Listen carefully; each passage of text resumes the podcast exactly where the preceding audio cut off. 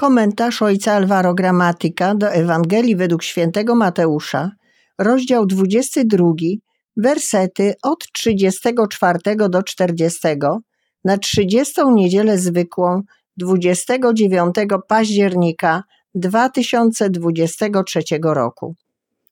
Gdy faryzeusze posłyszeli, że zamknął usta saduceuszom, zebrali się razem, a jeden z nich, uczony w prawie, wystawiając go na próbę, zapytał: Nauczycielu, które przykazanie w prawie jest największe?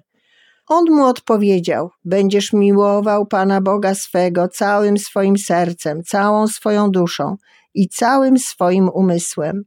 To jest największe i pierwsze przykazanie. Drugie podobne jest do niego. Będziesz miłował swego bliźniego jak siebie samego.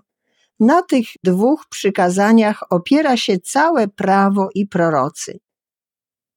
Nauczycielu, które przykazanie w prawie jest największe? To pytanie, które uczony w prawie zadaje Jezusowi, jest kolejnym usiłowaniem wystawienia Jezusa na próbę. A Jezus odpowiada zgodnie z prawem, przypominając dwa przykazania ze Starego Testamentu.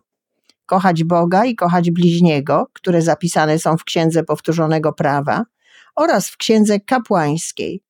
Tyle tylko, że dla Jezusa nie są to dwa oddzielne przykazania, lecz tworzą nierozerwalną całość.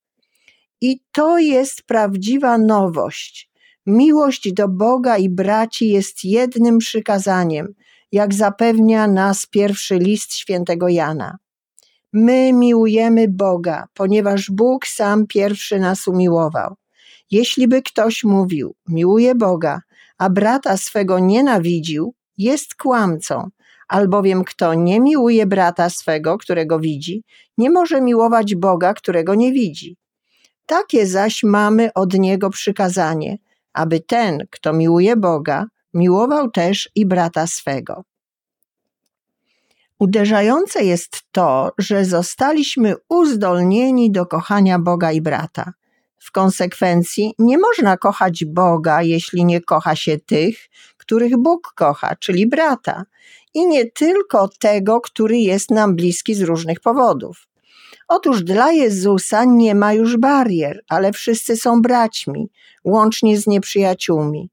Sercem prawa jest kochać wszystkich i w ten sposób stać się doskonałymi, dobrymi, tak jak Ojciec, którego dziećmi wszyscy jesteśmy, dobrzy i źli.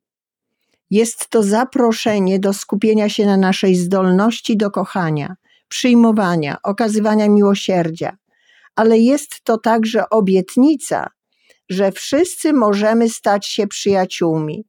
Jest to obietnica nowego braterstwa opartego na miłości, a nie na zwykłej bliskości w związku z jakimś szczególnym interesem. W miłości zawsze jest zaangażowanie uczuciowe, bez którego staje się ona zimna. Bóg jest miłością i można powiedzieć, że Bóg lubi być kochany gorącym sercem, a nie letnim, choć wiernym. Wynika z tego, że nie możemy kochać na sposób zimny, nie angażując w to naszego uczucia.